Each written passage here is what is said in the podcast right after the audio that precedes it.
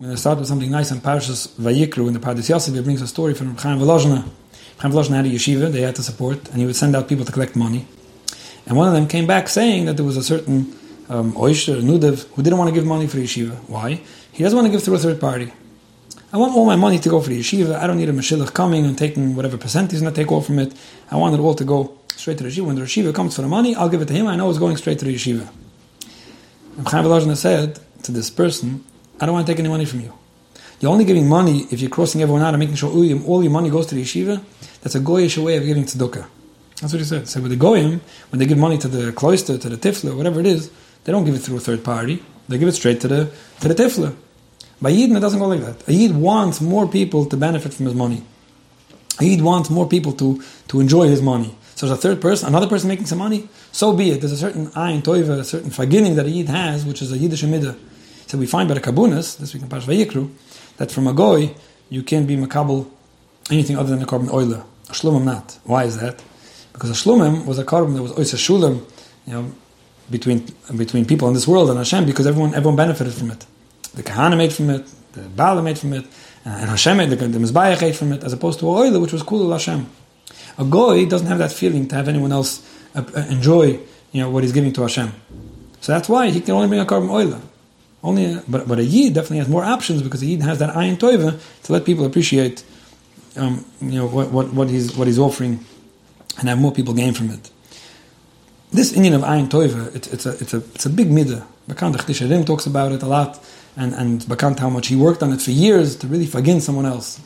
And I mentioned the past, there's, there's almost, this, this time I'll say almost because somebody once corrected me in the past, came up with some interesting word that I wasn't aware of but uh, it's not my own idea. This that there's no word in English for forgetting, no real word for the for the at least not a common word because it's not used to fagin someone to see that someone else is going it's going good for him and he has and he's and he's wealthy or successful and I'm happy for him. Right? I've just said about Moshe and Aaron, he'll be happy for you. You, you don't find that in English language because it's the Yiddish Amidah. And that's why this is something that you know, sometimes it's hard to notice sometimes, but sometimes you have this even at home even with your own children, but over there, Chazal tell us, Klim Udim you almost don't find that somebody should be jealous of a child. My child's success is my success. When it comes, however, to a spouse, it's hard to say that. You don't, you don't find that Chazal should tell us that. You, So you find, Klim Udim Eskana Benoy, if my Talmud is being successful, it's my success. Or at least there's a certain ayin toiva, however you want to understand that. But when it comes to a spouse, I've seen many people get stuck and not even realize sometimes how much, then I, I won't say they're hurt by the fact that somebody else is being more successful than them, but it definitely intimidates them. It definitely makes them a little, I don't want to use the word jealous, but maybe it does. And I, I, had people that heard me talk about this in classes and reach out to me and say, you know, you pointed it out to me, and I started realizing that there is a certain aspect of jealousy between me and my spouse. And now that I, am aware of it, at least, it definitely takes the edge off of the negative feelings, realizing that this is something maybe I should work on, or maybe it's just about me and not about him or her, and that's just something to think about. So working on the idea of ayin toiva, even when it comes to a spouse, seeing how someone else is more successful, or fulfilled, or popular, or happy, or easygoing, and things like that, is something to not only feel good about because I'm happy for my spouse, it's sometimes something to take advantage of. Sometimes not being happy about it is just making you lose out and not being the one that could also benefit from what somebody else is, is having. So with that, let me read a letter that I got a while ago. Okay, I first want to hi. I first want to thank you tremendously for all the shiurim you give. It's amazing how you answer with such patience, clarity, and deep insight. Your lectures are inspiring, powerful, and a pleasure to listen to.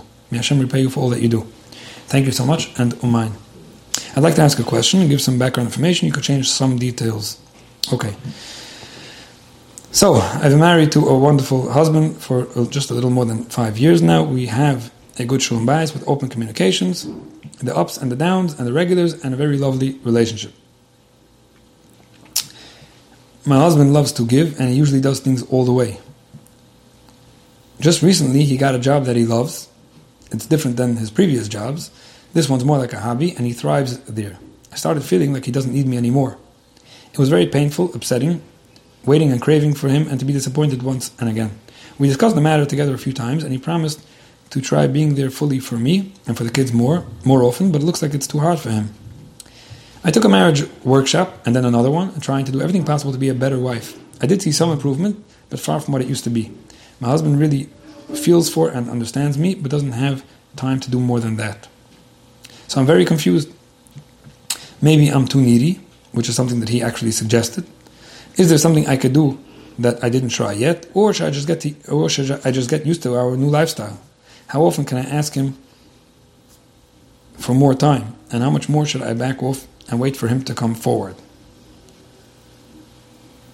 It happens to be that it seems that this job that he's in now might not even be too long term, but I'm afraid that from here he will just go on to something very similar now that he got the taste for it, and things won't really change in the future. Thanks for listening. I hope you can give some chizik. Hatzlocha. Okay, so let me start with a few um, just introductory points and then go on to addressing the, the question. The first thing is that you had five good years of marriage. Um, that's wonderful.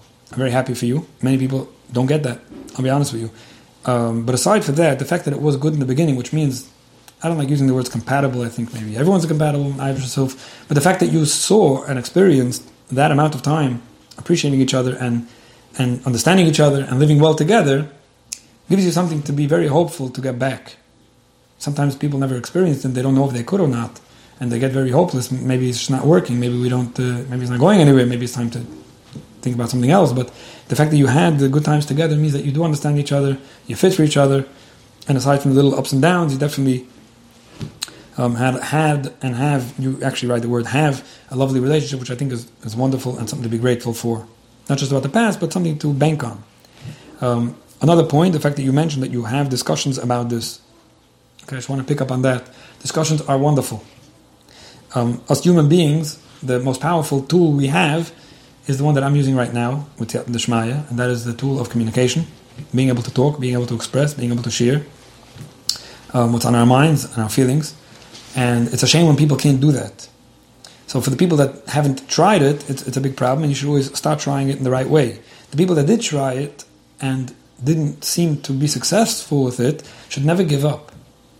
Assuming that communicating is not working because I tried and it's not working, so let's just stop talking about these things it's not a way to go because there's not much that you have other than communication. Now, of course, there's behavior and there's attitude and there's a lot of other things and and and and, and things that are more technical and practical and, and, acts of kindness and acts of service. I understand all that, but without communicating, there's nothing in a relationship. So it's important to communicate. And if it didn't work the first time, you try it again. Don't give up on it. This is the this is the most useful and productive tool you have. However, when you try communicating something once or twice, and even if you try it a third time as well, and it didn't go well, there's something to learn from that. Keep on trying the same thing and expecting different results, as we know, is, is insanity, and that's not where you're going. If you try telling the same thing to your spouse or child or anyone for that matter, and after two or three times attempts, it wasn't it wasn't taken well, it wasn't productive, then to keep on doing the same thing is just going to build frustration on everyone's on everyone's part, on, on your spouse's part for hearing the same thing again and again. Stop, stop, stop. I heard this already a thousand times. You hear it from kids as well, as well as you getting frustrated, the message not getting across. So you want to be creative and you want to be able to tweak your message or figure out which parts of your message weren't um, being taken well or why they weren't being taken well or maybe it was the timing or the tone or the content but without giving up on communication you should try to come up with something a bit different or try to hear from somebody and maybe I'll be able to give you some ideas about how to communicate a little differently than Ibish herself. Now, getting to this issue over here, we have an issue of a woman, a wife, who is feeling more taken care of, more understood, more loved, more I don't know what. And now, you know, somebody got very preoccupied, very passionate about, about something, and um, he doesn't have as much time or patience, or I don't know what, or headspace um, for her, and it's bothering very much. She's not sure if it's her or it's him, if she has to be a better wife, or if he's not being a good husband, or what there is to do about it. So let me just break it down a little bit. This is this is more normal than you think normal doesn't mean that it affects every marriage, but it is, it's normal. Seeing this or debating if it's either my issue or his issue, and it's probably either one of us, either he's being a bad husband or I'm not a good enough wife, is, is, not, is, not, is not the way to go. And very often, going one way or the other causes resentment um, in different ways. Let's start with, with yourself, the person asking. It's always the one that's the most important addressing. You could be you could be a wonderful wife, a great wife, and it could be that's why you had five years of wonderful marriage. Fifty percent of it was because you're a wonderful person. Could be. I have no idea. I, will be honest that I'm missing some of the. My intuition is not telling me exactly what's really going on over here, which sometimes I feel more comfortable figuring out between the lines. I don't know. I don't know. But it's possible. I'm just saying there's a possibility, and it could be it's not possible. It could be that the possibility is the opposite.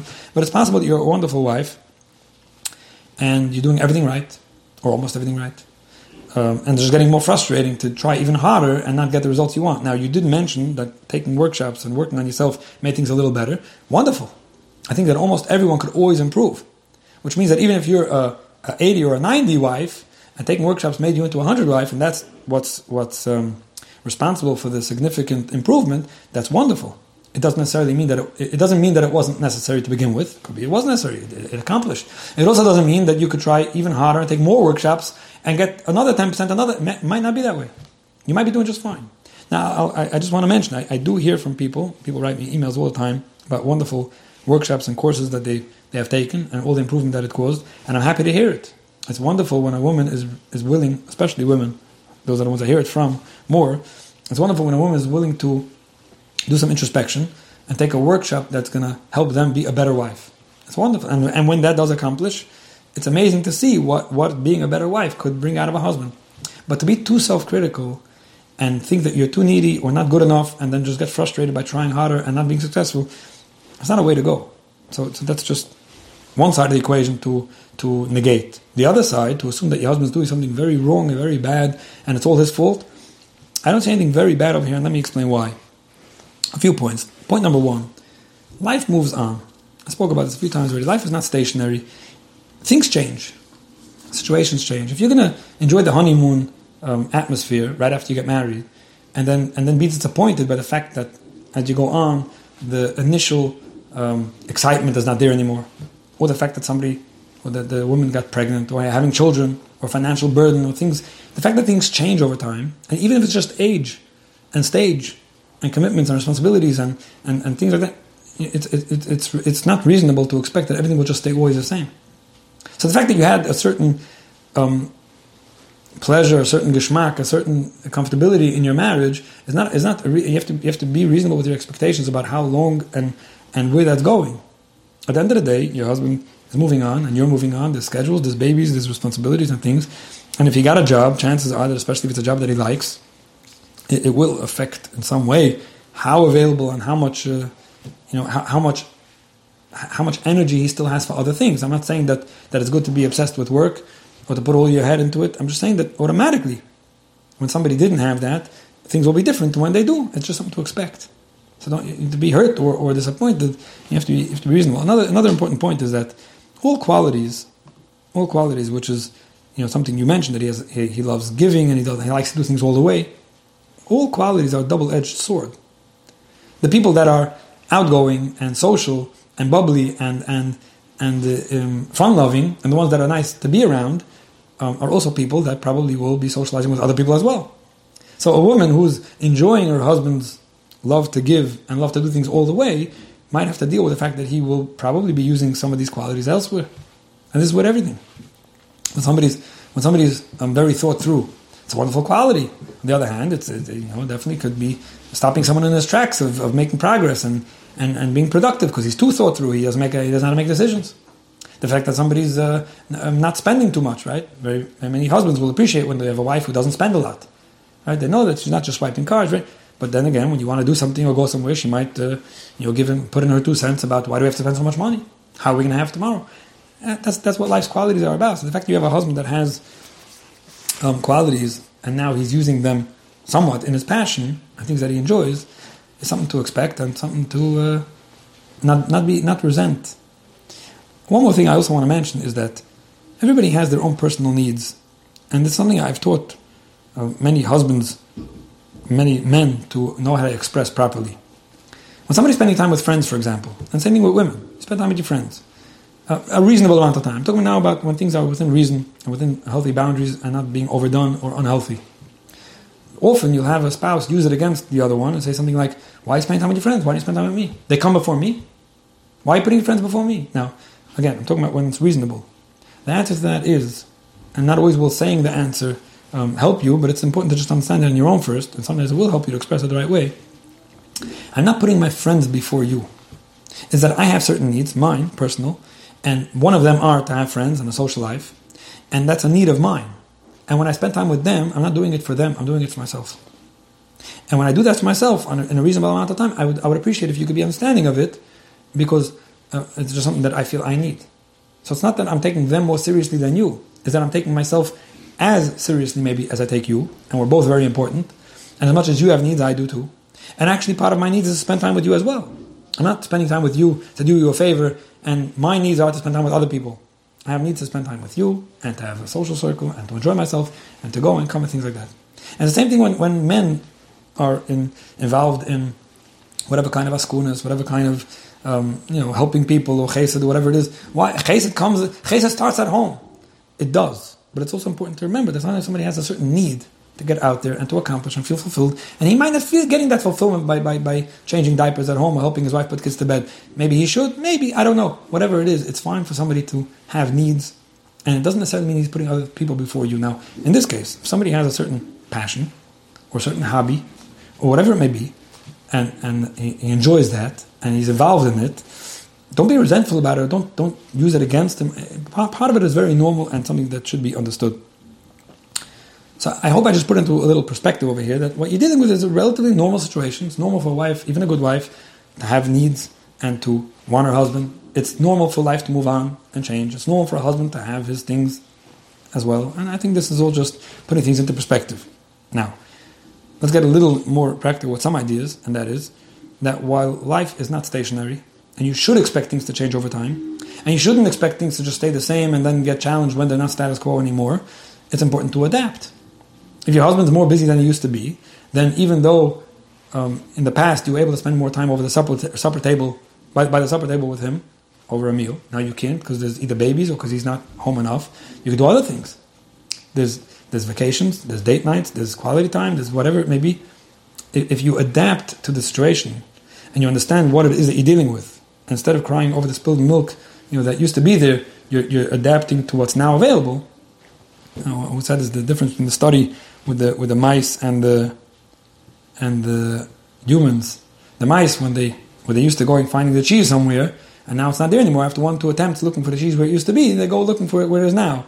As opposed to the human when he goes somewhere looking for something that he used to get, and it's not there, he just stays there his whole life and starts crying about it and telling everyone about it and talking about it and never moving away, looking for something else. So it's important to realize that every stage in life and every situation in life has things that you could that you can get, that you can benefit, that you can you can you can work on, you could uh, cash in on.